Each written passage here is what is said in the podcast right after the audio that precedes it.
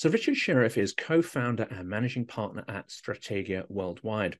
After graduating from Oxford, he served in the British Army for 37 years, commanding soldiers on operations or in combat at every level from platoon to division and rising to the highest rank before retiring from the Army as NATO's Deputy Supreme Commander Europe. Richard is co founder and managing partner of Strategia, and in 2016, his novel, 2017, War with Russia was published in the UK, USA, and Poland. It became a bestseller and has been translated into eight languages. He is an honorary fellow also of Exeter College, Oxford. Welcome to Silicon Curtain. Please like and subscribe so more people get to discover the great content uh, and speakers that we feature on the channel. And if you want to help the work we do, please do consider becoming a patron or buy me a coffee. Uh, Richard, if people enjoy this interview, I should point them towards our previous two conversations on the channel, and we'll be picking up, I think, from where we left off there. I, I, hope so. And Jonathan, it's a uh, as, as, always, it's a it's a real real pleasure to be to be with you to to uh, discuss these these really difficult and intractable issues. And uh, we know over the last year and a half, Ukraine has dominated the headlines, but in the last couple of months, it started to drop off, and now, of course, we have the terrible events in Israel. What kind of a risk do you think it is to the support that the Allies are providing to Ukraine at the moment? Well, I think it's a it's, it's in a sense it's as far as Ukraine strategically is concerned, this is one of the big, big issues that the events of the seventh of October in um, in Israel, uh, emanating from the Gaza Strip, have completely dominated the headlines, um, and focused particularly American support, American political activity on on on the Middle East, and this is going to play out over some time to come. So the two are inextricably linked, and uh, of course, Ukraine is on the back pages now, no question about it. But it's also partly on the back pages because of the sense that uh, the offensive started in June is now beginning to run out of steam. And I'm saying that as a sort of outsider. I don't believe it is. But it, it could be perceived that way because what we're seeing are very marginal bit by bit gains in the Zaporizhia area, particularly. Uh, the Russians have recently, last week and the week before, launched a major attack in the Avdiv- uh, Avdivka area, which the Ukrainians have beaten off and caused really significant casualties to the Russians. But it's not up there as a sort of immediate issue. So, of course, it's going to be on the back pages, and this is a risk. Why? Because it risks the level of support and Western attention, notoriously short termist, fickle, driven by the media, will go where the media are pushing. And we should do everything we can to keep Ukraine up there as the, for me, I think it remains the existential issue for Europe. Uh, and the transatlantic community, and it's got much, much wider global perspective uh, um, implications as well. So rather than a strategic decision on part of the Ukrainian military, what I hear from many people that I speak to is that rather than throwing their troops into very costly assaults on the Russian lines, the well fortified Russian lines, as perhaps they were persuaded to do earlier in the year, the Ukrainian military are very mindful to conserve the lives of their troops. Well, of course, economy of force is one of the principles of war taught in certainly the British principles of war taught in taught at Sandhurst and taught in every staff college, uh, and it's absolutely right because this is this was always going to be a long term business. This was not going to be a case of one offensive, uh, and the war was going to be over by Christmas. And I don't think people un- really understand that in the in, in in the West. I think that there was an assumption that somehow the Ukrainians would replicate the speed and um, decisiveness of the battles northeast of Kharkiv and last year and the liberation of Kherson. But after the liberation of Kherson, I think we have to acknowledge an opportunity was missed in every campaign in history. There is a moment when the initiative is there to be grasped. And if you can really grasp it, uh, and this is what any general is trying to do to identify when that moment, the moment when the initiative can be really passed, that probably came after the liberation of Kherson, And because Ukraine had not been supported to the extent it should have been, if the tap had been turned on back in February last year, at the uh, right at the start of the war, and we had not had this incremental drip drip, no, you can't have it, no, you can't have it, oh, well, yes, you can have it approach that I think it was exemplified by the, the issue of tanks. Uh, and to a certain extent is still going on over aircraft and particularly the F 16. Then Ukraine could have been in a much better position uh, last November to seize the initiative after the Russians extracted from Kherson. But they didn't have the combat power to do so because they didn't have the support. And the consequence of that was that Surovikin, the Russian commander, was able to withdraw the Russians in pretty good order, reorganize the Russian front line in the eastern Donbass, and start digging in, uh, and then dig in over the winter. And what you saw, I think, over the winter was this very painstaking, extensive establishment and preparation of deep defenses in depth with minefields and obstacle belts and tank traps and, and and the like. And the Russians are good at this. And if they do, you know, the Russians will do this by the book. And of course, that has presented the Ukrainians with one heck of a challenge to break through. And so, uh, and, and, and as you alluded, you know, at the start of the offensive, the Ukrainians did launch a, a combined arms attack uh, to start the breakthrough. But to do that without the level of air cover that they need was, uh, you know, was always, almost always going to be a, a real challenge. And so they found it. And so they've had to go back to do things the Ukrainian way, quite rightly. And if they had done it perhaps the Ukrainian way from the start, perhaps things might have been easier for them. And it's been slow, it's been grinding, it's been precise, it's been economy of force, preserving the force as much as much as possible, although inevitably the casualties will continue to be very high.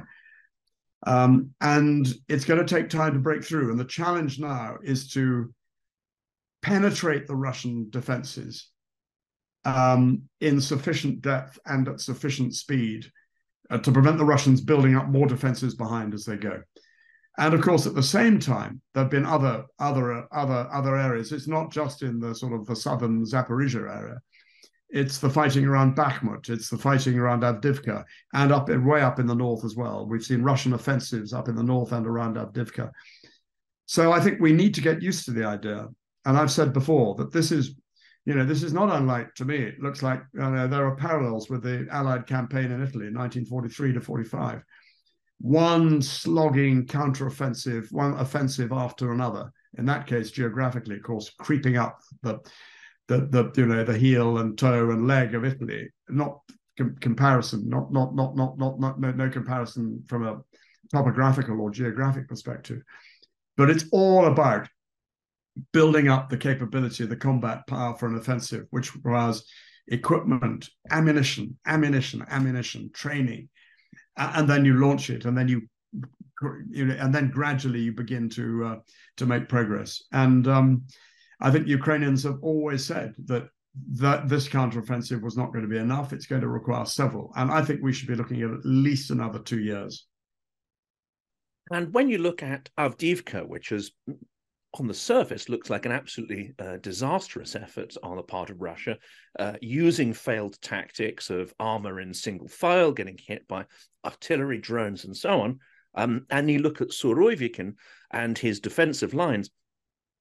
Isn't that a completely different strategy? One is essentially digging in and saying, these are the lines of contact, and we want the war to end here, and then push for maybe uh, some kind of resolution.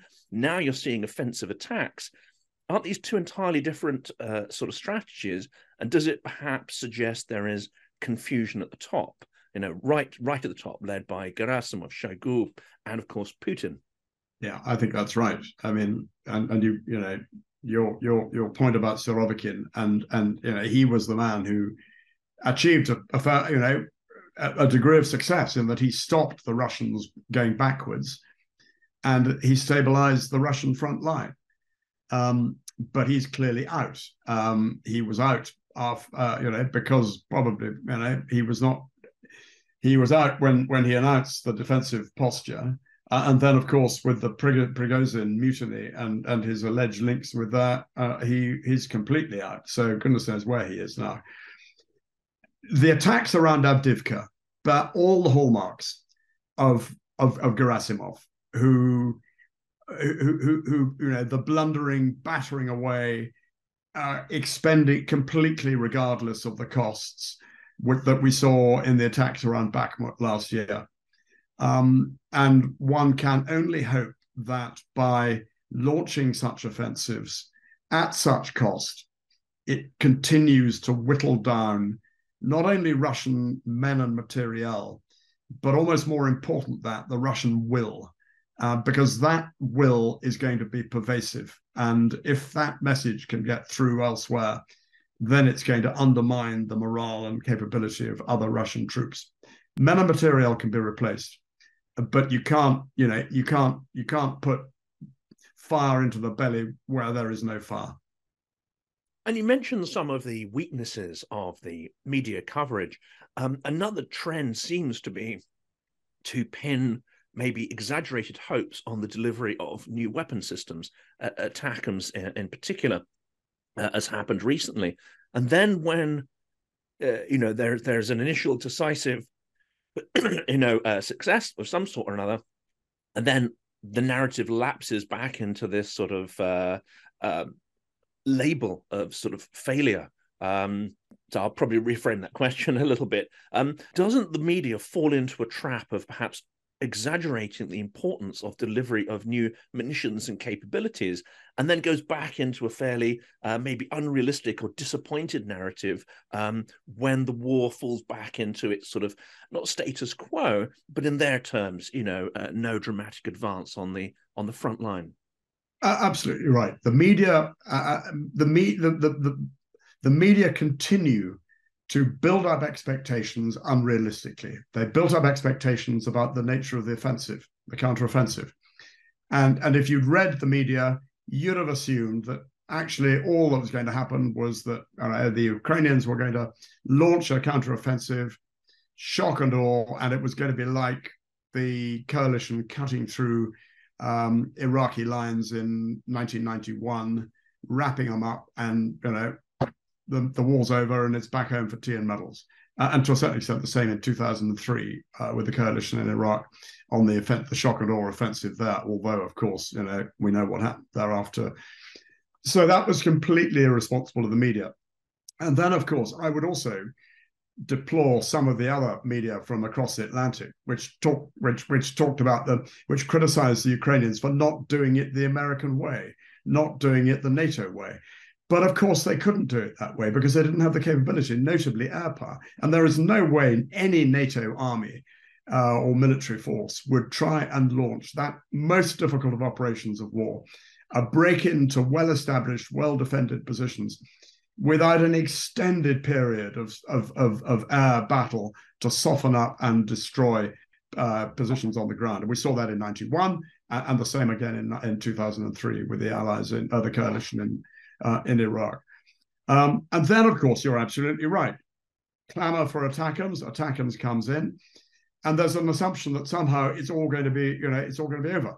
Uh, and we've just got to be balanced and recognize that this thing takes time. And I think give credit where credit is due.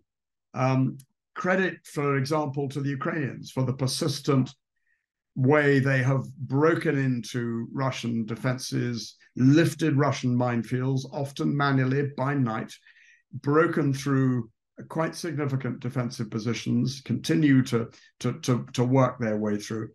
And on the on the deep battle side, absolutely give credit to the fact the way the Ukrainians have made Crimea incredibly difficult for the Russians. The attack on the Black Sea Fleet, the fact that the Russian fleet now appears to be uh, evacuating and moving to Novorossiysk because Sevastopol is no longer it's no longer possible to operate from Sevastopol. So these are really significant um, deep battle efforts on the Ukrainians, all of which undermine the coherence of the Russians.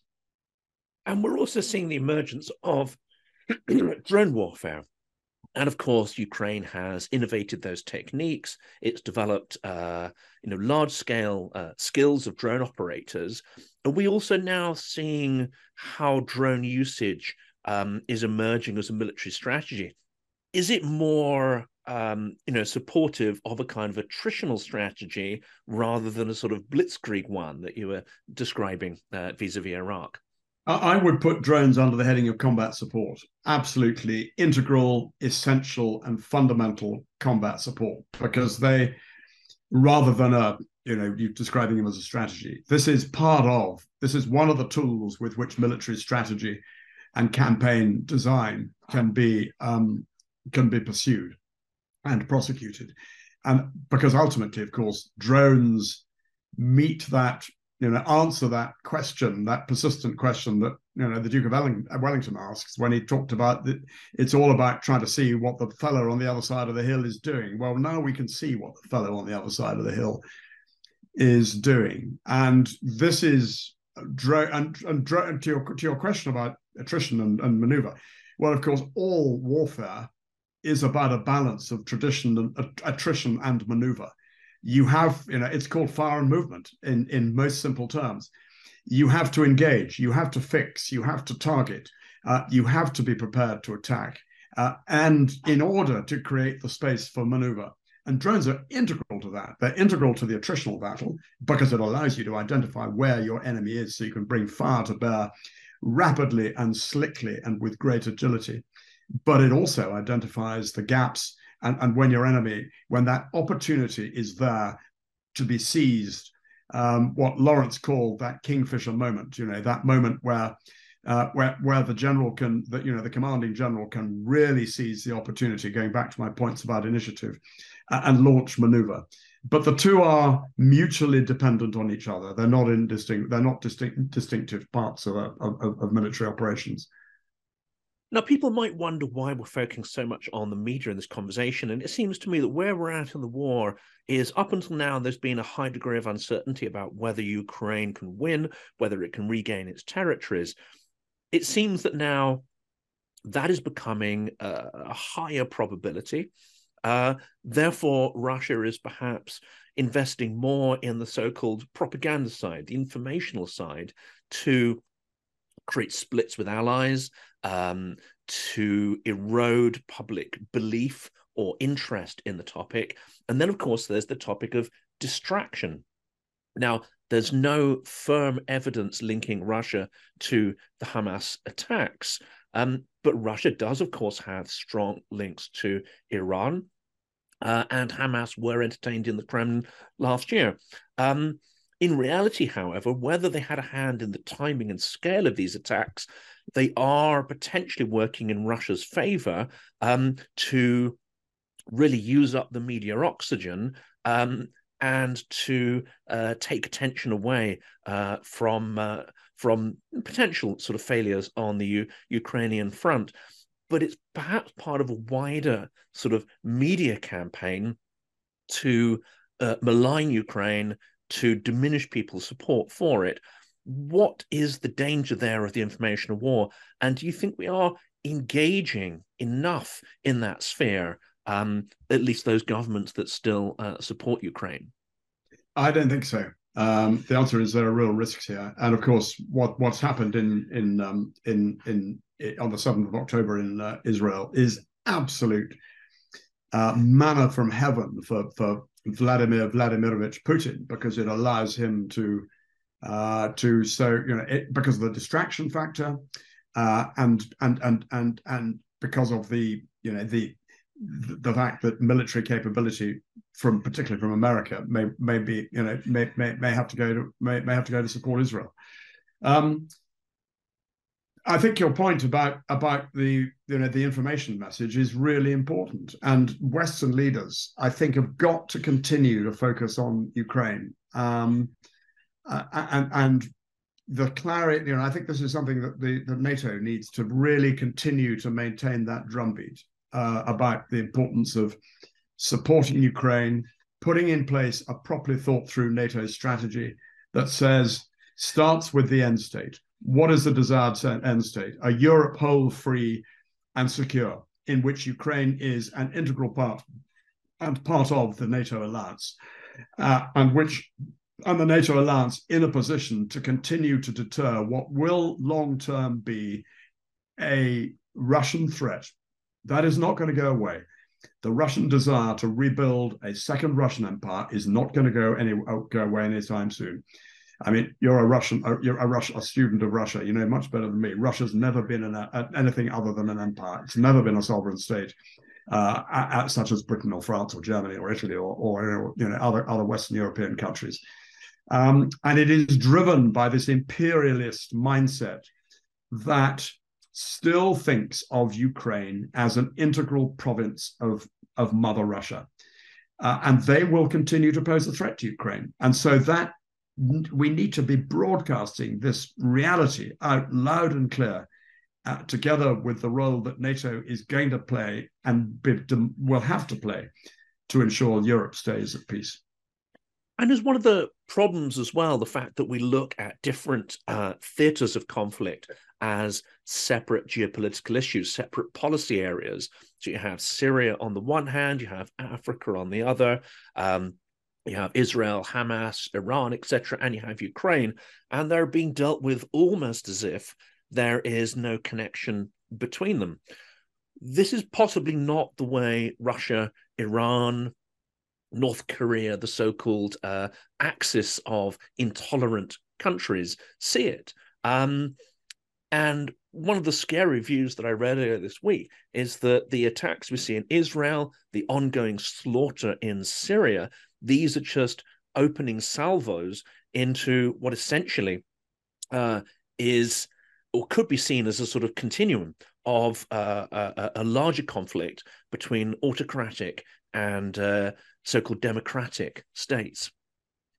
I, I, I think that's right, um, and you know, I've, I, I mean, I, th- I, think one number one, I think we've got to be careful of taking counsel of our fears. Um, and I've seen articles asking a question: Was what happened on the seventh of October, you know, the shot in Sarajevo on the on the on, on July July nineteen fourteen? Um, I, think as long as we are aware of the, you know, we've got to be aware of the connectivity between these these these these wars. We've talked about the connect, direct connectivity between Ukraine and the Israel's uh, likely anticipated attack on Gaza, the potential for this to develop into a regional war, a regional conflict, to drag much greater, many, many more players into it, and who knows the potential much wider with with other uh, axes countries, uh, uh, support countries supporting Russia, notably, of course, North Korea, now absolutely allied to Russia and providing military support to to Russia. And this requires Western uh, and indeed global leaders to think think globally and think strategically rather than thinking narrowly and in a focused way, and to understand the relationships uh, and the potential um, second and third order effects of, of, of, of, of one action on another. And so I think that you know this is the time for Western leaders, and you know may not be particularly germane to this podcast, but I think it's worth saying Western leaders have got to be so careful about being sucked into being seen to support a Netanyahu led blitzkrieg destruction of Gaza, which is going to inflame global opinion. Great question marks about whether it's actually going to make Israel any more secure by destroying Hamas. And the, if the West is seen to be, in a sense, supporting that, the knock on effects elsewhere will be massive. The other point I'd make is the knock on effect of the West not following through in Ukraine, not continuing to provide Ukraine with the weapons, the ammunition, the training, and the support it needs. The potential for what uh, what, what is happening in Ukraine to turn into a long running stalemate along the lines of the Iran Iraq war of the 1980s. Um, I mean, these are massive because if that happens, that will merely embolden autocrats like Xi, particularly President Xi, to pursue his uh, agenda in, in, in the Asia Pacific region. Whereas a decisive victory for Ukraine, which is achievable, will send a, a defeat for Russia, a humiliation Putin, will send such a powerful signal that the democracies of the West are prepared to put their money where their mouth is to support a democracy, Ukraine, fighting for us all, and send a very powerful message that military military adventurism, such as Putin has demonstrated with his genocidal war, is just not on in 2023 and, and just not worth pursuing. I think it's a real balancing point. And this is a real media minefield. I mean, to an extent, uh, watching the coverage, there's a couple of shocking things I think have emerged over the last uh, two weeks. One is that all the lessons the media seems to have learned about uh, using proper sort of OSINT data, uh, querying narratives that come out of the Kremlin vis-a-vis anything to do with, say, missile strikes, etc. They've got much better. It took a while, but they got much better at not necessarily relaying the propaganda story directly without querying it.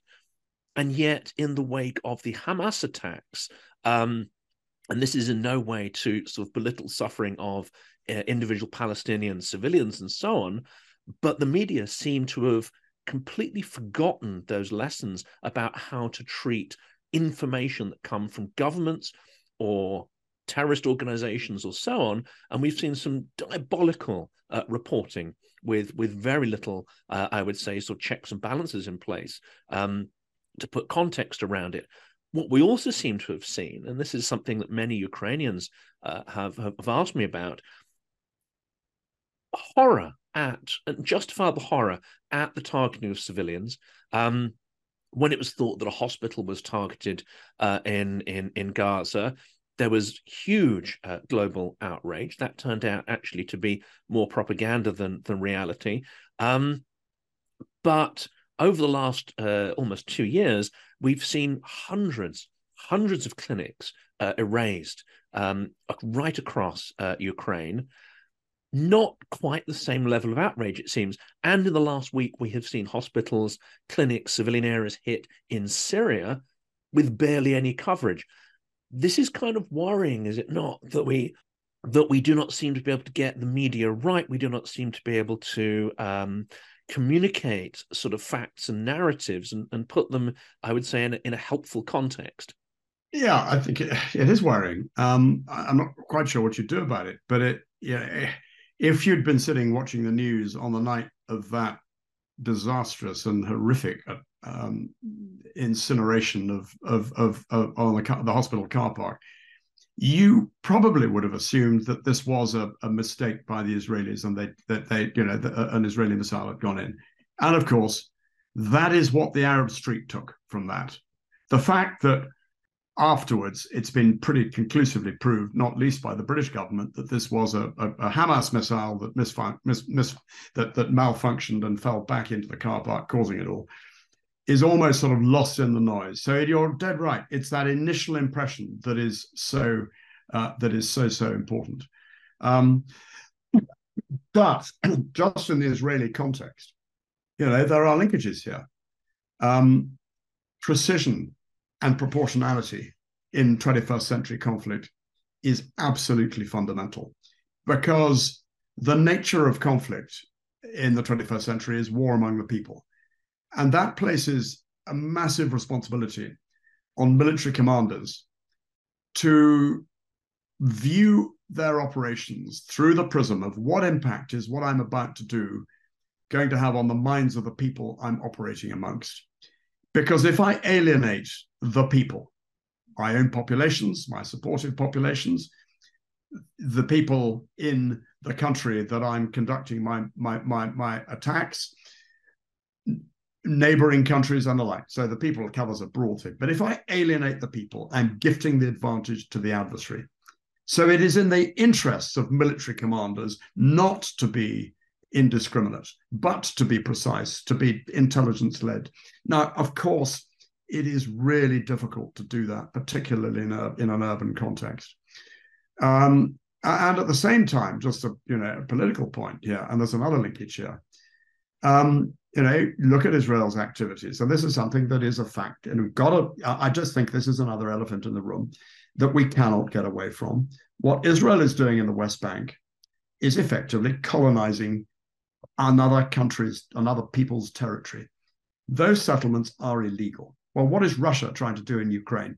Colonize Ukraine. I think I make my point. You know, you can't support Israel without saying what you're doing in the West Bank is just not okay. And I think that support should be conditional. And it does it does erode uh, credibility, and as you say, it makes it easy to, for Russia to tie us in with that. They say, "Well, Israel is doing this, and we're okay, we're doing bad things as well, but it's all the same." And that is one of the foundations of Russian propaganda narratives is that authoritarianism not that much different from you know plural societies and democracy um, yeah. and we've seen that play out a lot uh, especially in the extreme left and extreme right uh, which gets amplified by by social media. Another label russia puts on this is the multipolar world which as a concept sounds quite reasonable. In practice, it seems to be an umbrella for um, less tolerant, more authoritarian regimes to exert their power and potentially it, trying to divide or intimidate the rest of the world, either with economic incentives or even disincentives. Um, what do you understand by this multipolar concept and how Russia is weaponizing it?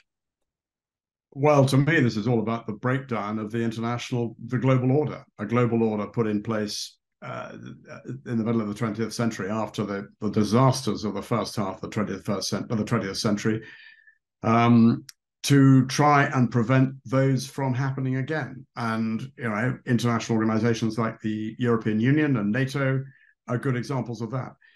But above all, it's the United Nations and the failure of the United Nations, where Russia, a signatory to the UN Charter of Human Rights, a permanent member of the Security Council, is led by an indicted war criminal and supported by another permanent member of the Security Council in President Xi.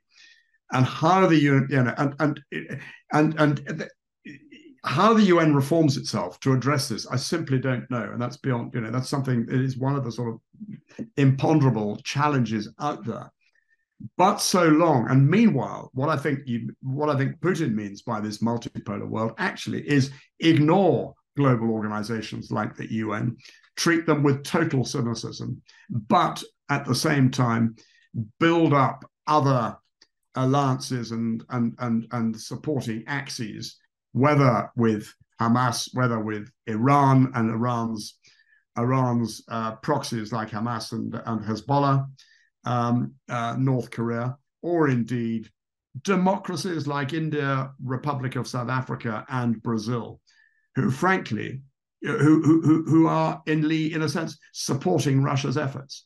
Uh, and frankly, I'm you know let's be clear, they should be looking at what what what the assault on a democratic country in in, uh, in, in such as is happening with Ukraine, and, and frankly calling Russia out for it, but they're not. And Russia seems desperate to be part of major international institutions.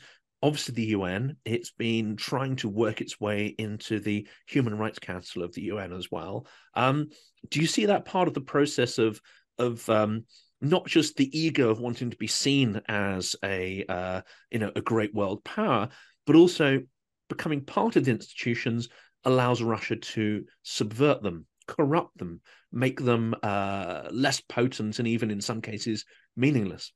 Uh, all of the above, but it also allows them to exert influence on other global South members of the United Nations to push the message that, for example, issues over food supplies the disruption of food supplies as a result of the Ukraine war, well, you can blame that on the Americans and, and, and, Americans' allies for, for the sanctions being put on Russia, rather than blaming it on Russia for what Russia is doing to Ukraine. Um, it's about about influence, and, and that's and, and through the UN, Russia can apply influence and and and subvert uh, subvert nations who might otherwise be on the side of the you know on the side of Ukraine. But I think the so what here again is for the, the West and, and the transatlantic community and and and Ukraine to really pursue active information and influence operations to tell the story as it really is uh, in uh, across the world. Because it's one thing for the transatlantic community to support Ukraine, but that's not enough. It's got to be the global a global support for Ukraine, and that's simply not happening, particularly as far as sanctions are concerned. And again, the media narrative is an interesting one, isn't it? Because the assumption is still there that Russia wants to win, whatever that means, in Ukraine. Whereas the situation you've described um, suggests that actually, as far as Russia's concerned, a victory is a continuation of war, a forever war that destabilizes um, that part of the world, that prevents Ukraine from fully developing in a secure environment, its, its economy and its institutions. Um, and ongoing war allows Russia to leverage other relationships uh, around the world and erode uh, a rules based order. Based on that, does it not mean that actually a decisive uh, and expansive victory for Ukraine um, is possibly the most important thing we need to focus on achieving.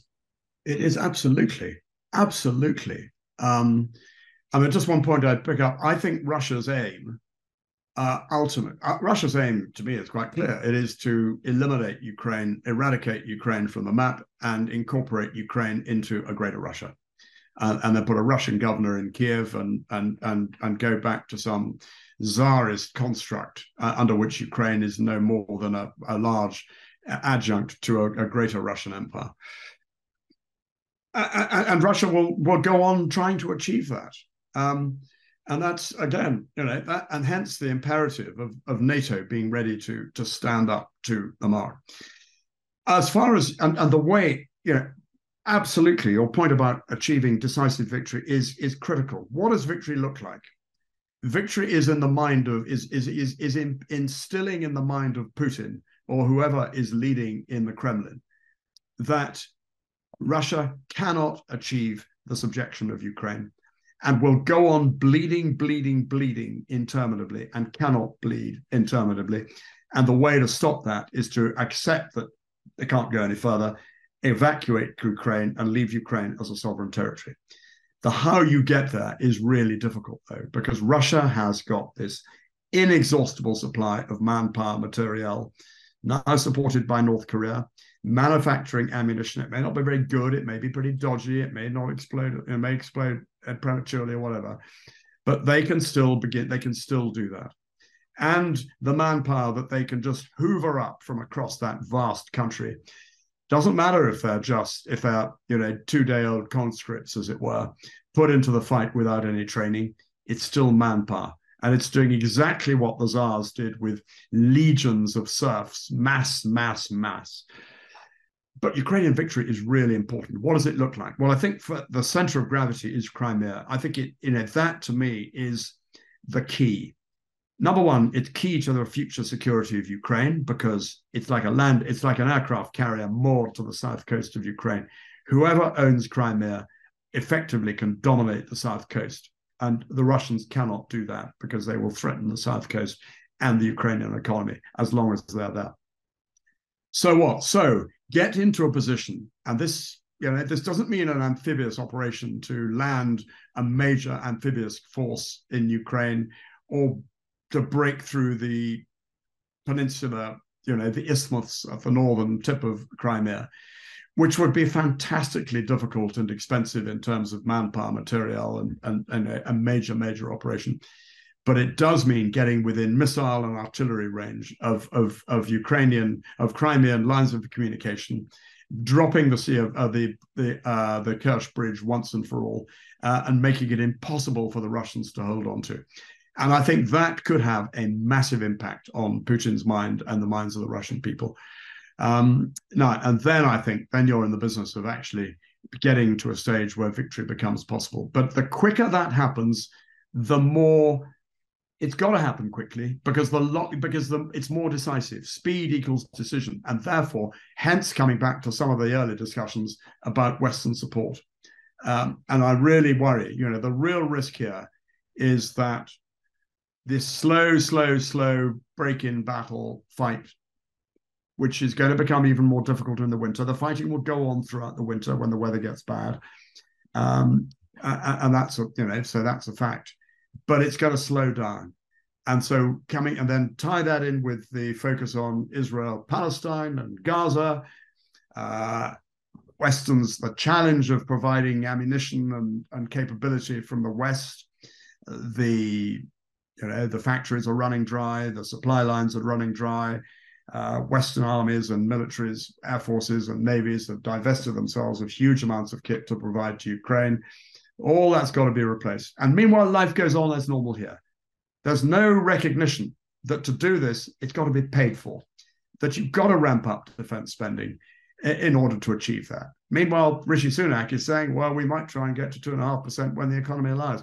That's not good enough. We've got to make sacrifices in the way that the Ukrainians are making sacrifices on our behalf, because it's about our security as well as Ukrainian security. And it's about sending a global message about the West and, the, and democracy's willingness to stand up to uh, autocracies and, and genocidal tyrants like Putin. And one is, is one of the reasons why there is that uh, lack of focus uh, on victory and what it entails, because people are not spending the time to think about what a Russian victory actually means, even if that victory, inverted commas, is a kind of forever conflict um, along the lines that it currently is. Are we not thinking really what the implications are of Russia gaining traction, not just there, but starting to rebuild its networks of influence across Europe, um, building its networks of sort of bribery and privilege. Uh, and of course, we see extraordinary uh, expansion within uh, very delicate areas of African continent. Uh, there's been, I think, nine or ten coups uh, in the last year or so, um, with Wagner implicated behind many of them. Um, and of course, there is money, material, raw materials, gold, diamonds, etc., to be had there. These are all resources that can allow Russia to continue its forever war. I think the first point is the why. Why don't people recognize it? I think if you went to, you know, if you go and talk to Estonians or Latvians or Lath- Lithuanians, and if you talk to Poles, they get it. They absolutely get it. Of course they do, because they know they are threatened by it. Go to Hungary and go to Slovakia now with a Fico victory there Hungary will have a very different attitude. There is Orban, a member of NATO, a member of an alliance supporting Ukraine, who continues to cozy up to um, to Putin because you know because he's thinking about uh, and and at the same time, um, you know, taking EU money um, and and and uh, you know, applying a very different approach to democracy and and and, uh, media media freedom and the like come go further west, come to this country, people are just simply not frightened. They're not worried. Life goes on. Ukraine, yeah, we support Ukraine. Of course, we support Ukraine. Everybody, you stop anybody in the street in this country, and they'll be they'll be in supporting they'll, they'll support Ukraine. But but the political focus here is very very different, and this requires vision and leadership and courage from our political leaderships and we're perhaps not paying attention. I mean, we already are seeing, I think this week it was announced that an ex government minister has joined the board of a company that actually is owned by two uh, sanctioned Russian oligarchs. Um, is there amongst some quarters a keenness to return to business as normal, which would be extremely undermining for this effort to achieve a decisive victory in Ukraine? Absolutely, absolutely. Um, but I mean, to your point about about, uh, I mean, drain the swamp, London. What's happened there? A lot of talk at the start of this war. Uh, uh is that really, really happening? Um, I, I, I, I don't know. It's certainly not up there in the media, and it'd be good to see a bit of media investigative, investigative journalism to establish the extent to which the swamp has really been drained. Oh, sorry, I'm starting now. Um, I would also say business as usual, absolutely. Uh, and I would highlight Germany here particularly, where German businessmen for the last 20, 30 years have done really well in Russia, established and, and, and established really good links in Russia. And there is a very strong message in Germany that but the sooner we return to business as usual with Russia, the better. Uh, Germany is, you know, the, the with a with a with a, this is one of the Scholz's problems. He he may want to be more be, be bolder, but he leads a party full of Russische Verstehers, people who so-called understand Russia, a, a, a, a sort of uh, euphemism for Russian sympathizers, um, with, with, a, with a very different view. And, and I think we've got to get that message out that the, you know, there won't be business as usual. What happened on the 22nd of February, what is still continuing to happen in Ukraine, our world has changed fundamentally. And we need to wake up and really smell the coffee on that. Well, that's an incredibly strong message to end on. I hope more people will hear this. Um, we are going to be running events um, over the next couple of months uh, in uh, attending events rather in Paris, uh, hopefully in Berlin in the new year, and running an event again in Ukraine next year. Um, but this message can't get out there you know quickly enough i think to decision makers so i'm so glad that you uh, shone a spotlight on many of these important topics so richard it's as usual a massive pleasure uh, speaking to you and I'm sure we will have much more to talk about as the winter campaign plays out as well. Jonathan, thank you very much. And uh, as always, very good to talk to you.